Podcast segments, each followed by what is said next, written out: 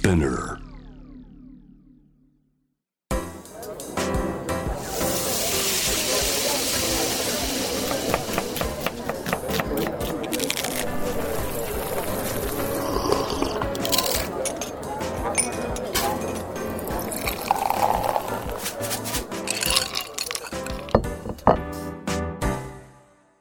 アジナ副音声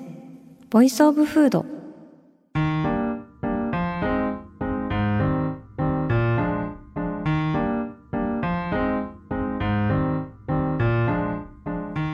野紗季子のポッドキャスト味な副音声 Voice of Food 第130回目始まりました。この番組は365日食べ物のことしか考えていない食のしもべことフードエッセイスト平野紗季子が毎回テーマに上がるフードについて熱く語り音楽のライナーノーツみたいに美術館の音声ガイドみたいに食をもっと面白く深く味わうための投稿をお届けする番組です。いやーもうあっという間に12月ですね。皆さん駆け抜けて師走。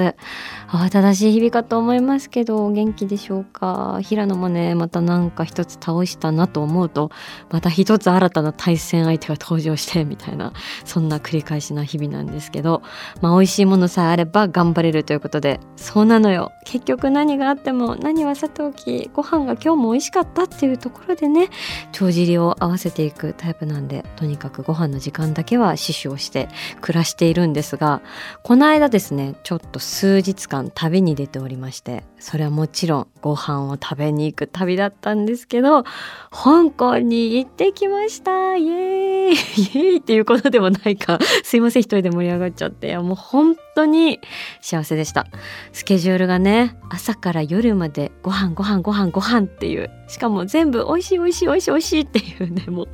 思い出しただけでも幸せになるなという感じでめちゃくちゃ美味しいチャーシューとか腸詰めの土鍋ご飯とか羊のお鍋とかあと鮮魚に紹興酒とチキンオイルのスープをかけて食べるやつとかもう全部美味しかったということで今日はあの香港美味しい美味しいご飯レポートをねあのお届けしたいと思うんですけれども、まあ、前回もそうですよね。首都さんいらしていただいて中華料理のお話をしていただいたわけなんですけれどもちょっと今回も中華なあのお話になっていきます。いや香港何年ぶりだったんだろう。多分5年ぶりとかだったんじゃないかな。久しぶりでしたね、まあ、ちょっと今日のトークがあの皆さんの旅のねアイデアとかになったらいいななんて思ったりもするんですけれども。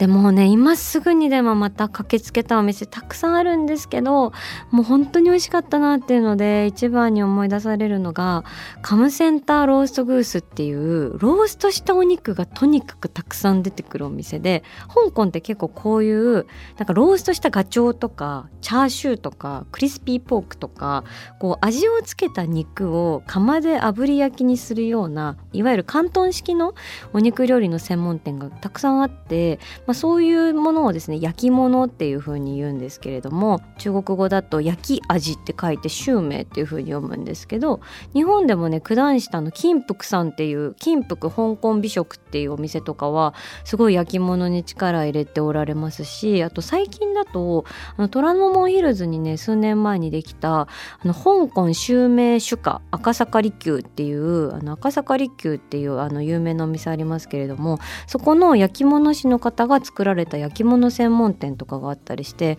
私はすごくこの焼き物シュウメイってものがめちゃくちゃ好きなのであの日本でもよく食べに行くんですけれどももう香港といえばそれの本場じゃないかということで絶対美味しいの食べたいという強い思いをね抱いて行ってきたんですけれどもそのことをですね現地の知り合いの方に相談したらねもう行ってほしいお店あるっていうふうに聞いて送られてきたんですけれどもその地図がねボーリング場だったっていうねなんでっていうそんなことあるっていうふうになったんですけどあのお店の名前はね改めて言うとカムセンターローストグースなんですけどなんか知らんけど複合体育施設みたいなところの中に入っててだからなんか私が入ったエントランスがなんか多分裏口だったっぽくてまず入った瞬間柔道場だったのね。もう絶対間違えたって思ってもう絶対間に合わないと思ったんですけどそこからあのちょっとロッカールーム通り過ぎてそしたらなんかボーリング場現れてしかもなんかそのボーリング場がさほんとそのラウンドワンみたいなウェイみたいなボーリング場じゃないわけ。もう全員マイボール持参みたいななんかガチ勢しかいないみたいなやつであのすごいね。あのガチ勢のボーリングってもうストライクとか出しても一切表情変えないんだね。これがデフォルトですが何かみたいなこう異様な空気を放っているボーリング場の中にですね。なぜかめちゃくちゃ美味しい焼き物の店があるという本当不思議コンテンツなんですけれども。でなんでねそこにお店作られたのかちょっと聞きそびれちゃったんですけどとにかくそのカムセンターローストグースっていうのはあの香港でもすごい有名なカムズローストグースっていうお店があるんですけどその関連のお店ででその中でも今は一番カムセンターが美味しいからっていう風に聞いてお邪魔したんですけどまあうまかったね。あのローストグースってねあのお店の名前にもなってますけどそのガチョウを丸ごとローストしてくださるんですけれどももうこの出来たてのグースのね黄金色に輝くね皮目のパリパリがもうねこれは金よりも価値があるよと思ったし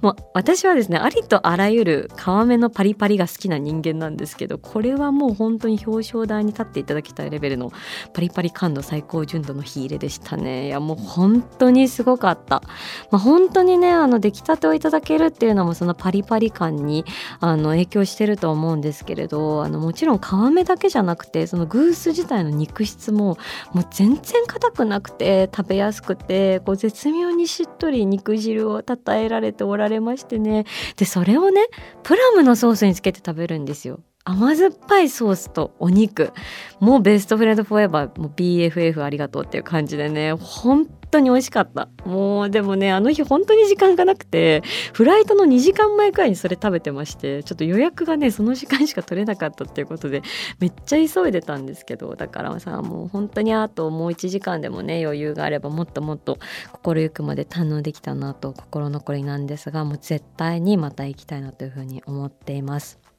あとはですねやっぱりこう行ったお店の中ですっごい印象的だったのはチェアマンかな。あのチェアマンっていうのはあの広東料理のレストランなんですけれども今や世界に名だたる名店となっておりましてあの世界のベストレストランランキングのアジア部門でも1位に選ばれてしまったりしているお店なんですけど私は初めてお伺いしましてまあなんか1位のところをさ1位だったっていうのもあれなんだけどでも本当に素晴らしかったの やっぱすごいんだって思ったで特に感動したのがね、まあ、なんて言ったらいいかわからないんですけどちょっと汁系のお料理なんですけどまあ日本語で言うと繊細に火入れしたうちわエビのおかゆ汁みたいな料理でちょっと全然美味しそうに言えてないんですけれども、まあ、一言で言えばスープみたいなお料理なんですね。でその海鮮の粥をまずベースになってるんですけどそのお粥を極めて丁寧に作ってでその粥のお米の部分を取り除いてとろみのあるスープの状態を作るんですね。でそこに新鮮なうちわエビをもうそれこそまた繊細に火入れして中央に置いてそこにシャーズっていうあのエビの卵を乾燥させた粉があってなんかそういうのよくかけるんですけどあちらの方はそれをパラパラっとしているんですがこれがねもう香港の人にとってはホームやーっていう風に思える味なんだって。でもさそのお米のさおかゆのさ米を取り除いたりしてるからさもうめちゃくちゃ洗練されてるわけよ。で私も実際にあの香港いる時に朝ごはんでおかゆ屋さん行ったんだけど本当に大人気で、まあ、地元の人も観光客も入り乱れながらめちゃくちゃ美味しいおかゆをいただいたりしたんですけれどもきっとあの味が香港の人たちの心の中にあってでもチェアマンはさそういうハイエンドなレストランだからそれをそのままやるわけにはいかないじゃないっていうところでこのお料理に着地させていく。だからその洗練と癒しが、まあ、本来真逆のものが同時に併存しているんですよね。だからもう本当にやっぱりこう普段ってねガストロノミックなお店になるとどうしても洗練されちゃうじゃないですか。だからこうなんだかんだこう心まで入っていきづらい。綺麗なんだけどなんか美味しかったんだけどこう安心とかそういうのとは違うよねってなりやすいんだけれども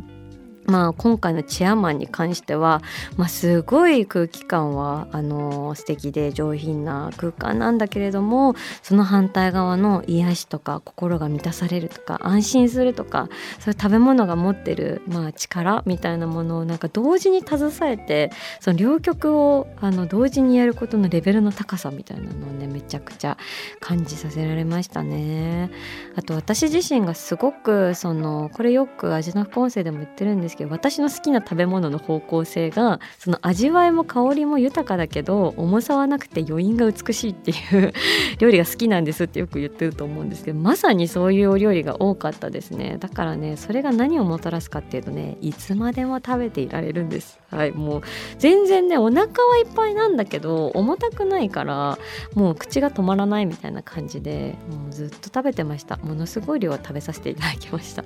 あとはねあの見た目は結構シンプルなんですけどそのお料理の話聞いてるとすごく多様な技法が駆使されていたりとかオリジナリティのあふれる哲学があったりしてああワンアンドオンリーってそれはなるよなっていう風に思わせられるお料理の数々でした。もうチェアマンの皆さんありがとうございます。まあ聞いてないと思うけどね。はい。ということで。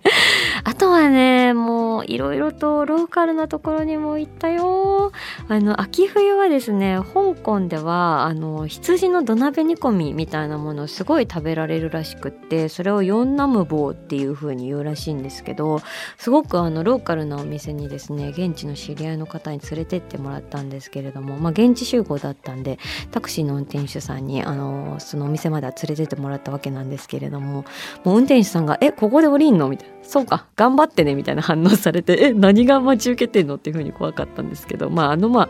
塩対応系のお店だったですねなのでもう本当に私はただひたすら現地の方にあのいろいろと手ほどきしていただいたというか託させていただいたんですけれどもその羊の鍋ヨンナムボめちゃくちゃ美味しかったですもう本当にねぐつぐつね鍋をさせちゃうんですけど中に大量のあの骨付きの羊肉が入っていてであとはね湯葉となんだっけな。湯葉以外は。くわいが入ってたね。あとね生姜の揚げたやつを煮てあった。なんかそれもすごい美味しかったです。で上からはパクチーとあとセロリだったかなとかがこうわさっていう風になっててでその汁がですねもう茶色い感じなんですけどその羊肉の味わいが出たグレイビーみたいな感じになっててでそれがちょっとだけスパイシーなんですよね。でカレーっぽい雰囲気もあってでその横に腐乳がついていてそれで味変したりもしていいんですけどまあカレーっぽいということでねこれはお米をそそるわけなんですよ。なので最後にあのお米をいただいてその汁ぐしゃぐしゃーってやった土鍋汁がねもうめっちゃ美味しかったですね。あれ本当に東京でも食べられるとこないのかな。ヨンナムボ絶対みんな好きだと思いますけれどもね。それとねあのー、やっぱりねどこへ行っても蒸しスープが美味しかった。例えば杏仁と豚の肺の蒸しスープとか豚の肺と杏仁の組み合わせって結構あるんですって。私も初めていただいたんですけど。あとはね山芋クコの三つぶ貝しいたけ豚すね肉の蒸しスープとかね。もうやっぱり私蒸しスープっていうのは好きね。本当になんかもう寿命が100万年伸びそうな地味深い味をたたえておられましたけれどもあとはですねあの鮮魚の蒸し物に紹興酒とチキンオイルのスープをバシャーってかけたやつに私23件出会ったんですけどそれはめちゃくちゃ美味しかったですね。なんかこう私の今までのイメージだとこう鮮魚の蒸し物にオイルをかけるっていうとあのチンジャンユーっていう清いに蒸したに魚っていう風に書くお料理があっててそれはあの大体その鮮魚丸ごと1匹蒸したやつに生姜と白髪ネギの千切りをたっぷりのせてで煙が出るほどカンカンに熱したピーナッツ油とかをジューっていう風にね注ぐお料理なんですけどああれね昨日何食べたって今シーズン2やってるじゃないですか。あれでもねこの間金目鯛の中華風姿蒸しっていう料理で出てきた、あ、れはねピーナッツ油じゃなくてごま油だったんですけどまあそれくらいそのチンジャンユーっていうのはねあのすごくポピュラなんですけれどもまあ今回頂いたやつはその仲間というかなんか最近出てきたやつっていう風になんか現地の方がおっしゃってたんですけどなんならねあのチェアマンの人が考えたんじゃないかなみたいなことまであの現地の方おっしゃってましたけれどもその紹興酒とチキンオイルと鮮魚の出汁のだし汁の組み合わさったのがもううますぎてもう本当にこの汁を持ち帰らせてくれはしないかっていうくらいの美味しさでご飯ももちろん追加で頼みましてでご飯にかけても美味しいしその汁を取っておいて野菜の炒め物が来たらそれにもかけるしって感じでも本当に美味しかったですね。でまあ今回特別だったのがですねあの現地の方に案内していただけたっていうのもありますしあとあのそもそも旅のきっかけがあの知り合いのね中国料理のシェフで香港でも仕事してたことあるよっていう人がいるんですけどその人がねある時ねこの秋香港行くんですよねみたいなことをおっしゃっててでえじゃあうちらも行くみたいな感じであのちょっと食べるの好きな友達数人でですねそれに便乗させてもらったんですよね。なんで現地集合現地解散参加したい食事があれば参加するみたいなやつでねそれが本当に良かったですねやっぱりすごい当たり前のこと言うんですけどこう贅沢な旅とは何かって、まあ、いろんな考え方あると思うんだけど私はその土地に詳しい人にその土地を案内してもらえるっていうのが、まあ、これ以上贅沢な体験っていうのはあるのかなっていうふうに思いました。であと今回はですね結構人数も多かったりもしたのであのみんなで食べ物を分け分けすることができるっていうやっぱりこう大皿でね一匹丸ごととか一羽丸ごとみたいな料理が香港は多いので、まあ、円卓を囲む仲間っていうの必要だなということを普段一人でご飯食べるのが好きだよとか言ってる私でさえも痛感しましたしその香港のね人たちはなんか四文字熟語で「食に徳に関わるに服」って書いてその食べることは服につつながり幸せであるというふうな考えもあるそうでそのみんなで食卓を囲んで食事をするっていう習慣がねいまだにすごくあの大きいっていうふうに聞いてますけどまさにそういう時間を体験させていただいたあの素晴らしいあの香港旅になりました。はいというわけであの食べ物ばかりの話を私してるんですけれどもね食べ物以外のものも見たよっていうのを一応あの取ってつけた感じになって申し訳ないんですけれども一応言ったんですよね。であの今回すごい行ってよかったなっていうふうに思った食べ物以外の場所で言いますと、えー、M という美術館がですねあの香港にできたんですけれどもこれ2021年の11月に誕生したらしくってアジア最大級の視覚芸術の美術館ということでであのねもうすっごいかっこいい美術館でした。めちゃくちゃ大きくて。でこう階段がすごい巨大なのがあってそこでもう別にその美術館に来てない人もなんかお茶してるみたいな。もう本当にあの暮らしの中に溶け込むというかあの美術館ってそういう風にあるべきだなってあのえー、ロンドンのどこだっけな？テートモダンか。テートモダンとか行った時もねすごい思ったりもしたんですけど本当にあの空間もね素晴らしくてで集められてるあのアートも本当に素晴らしくてもう一生入れる一生は嘘だね。一日中入れるあの美術館であの私もすごい楽しませていただいたんですけれどもフード的にこれは注目しなきゃいけないよっていうのがですねあのですねなんと日本にかつて存在していたとある寿司屋さんの内観が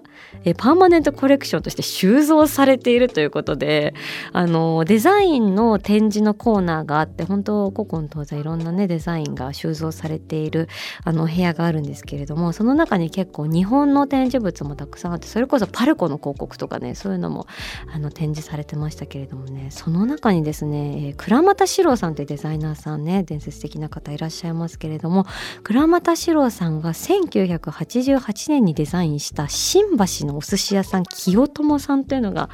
あるんですけれどもそちらのですねお寿司屋さんがそのまま収蔵されてるんですよ。なのでえっと美術館でその空間に接するとまずのれんがあります。で のれんに「清友」って書いてあってでそののれんをくぐるとですねめちゃくちゃかっこいいですね。お寿司屋さんが現れるというなんかいきなり90年代の日本にタイムスリップするようなちょっとロストイントランスレーション感もねあるような感じになるんですけれども本当にかっこよかった。なんかね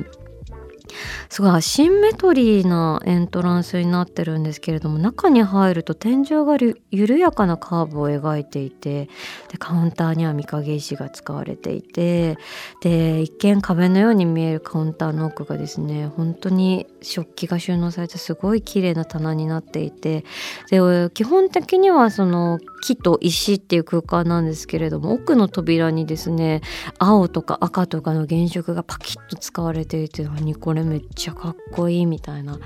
風に思いました。なんか食べ物はそうだしあのレストランとかもやっぱり消え物だなっていう印象が私すごく強くて、まあ、それでこそね箸袋とか永遠に取っていってしまうタイプなんですけれどもこうやってねそのデザイン的な視点で優れたってなるとあこれは保存するべきだよ未来の人にも見てもらうべきだよっていう風になってそのアートとしてその収蔵されるんだ保存されるんだっていうこと自体にも私すごい感動してしまいました。もう私が大富豪だったらもう保存したいお店山ほどあるんだけれどもと思いながらね。あのでも素晴らしいこうやってねあの素晴らしい建築があの撤去されることなく保存されてそれでまたね再設置されて皆さんに日の目を浴びるっていうことがなんかすごく私は感動してしまいました。お寿司好きの方もフード好きの方もぜひ M プラスにいらしたらあの清友さん見ていただきたいなというふうに思います。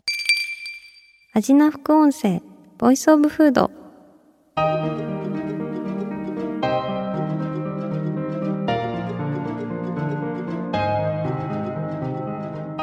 というわけで今回はあの私が旅してきた香港のお話でしたがいやーなんかお腹空いちゃいましたね。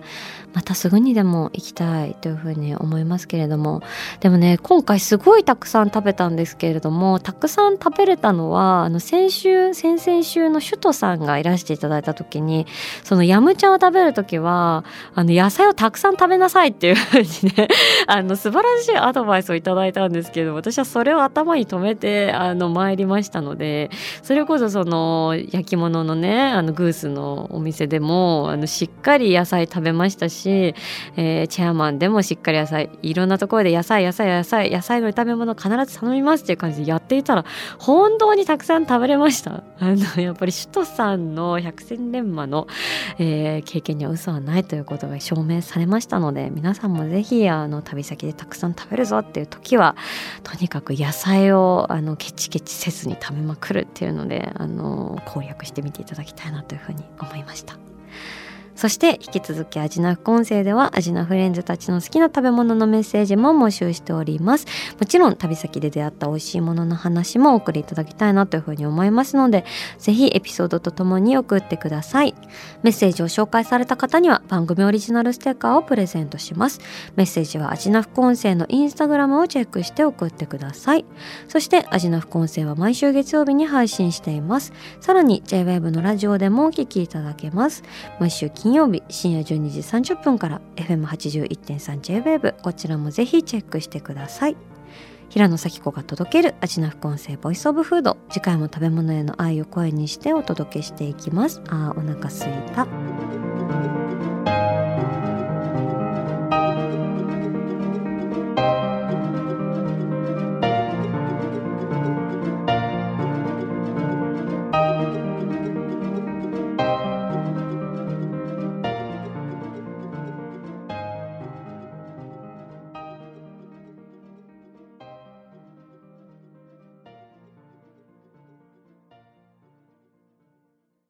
ここで SPINEAR からのお知らせです。 SPINEAR では企業やブランドの魅力やストーリーをポッドキャストとして制作配信するお手伝いをしております。ポッドキャストを通してお客様とのタッチポイントの創出とエンゲージメントを向上させてみませんか？お問い合わせは概要欄の URL かスピナー .com のスピナーブランデッドポッドキャストからお願いします。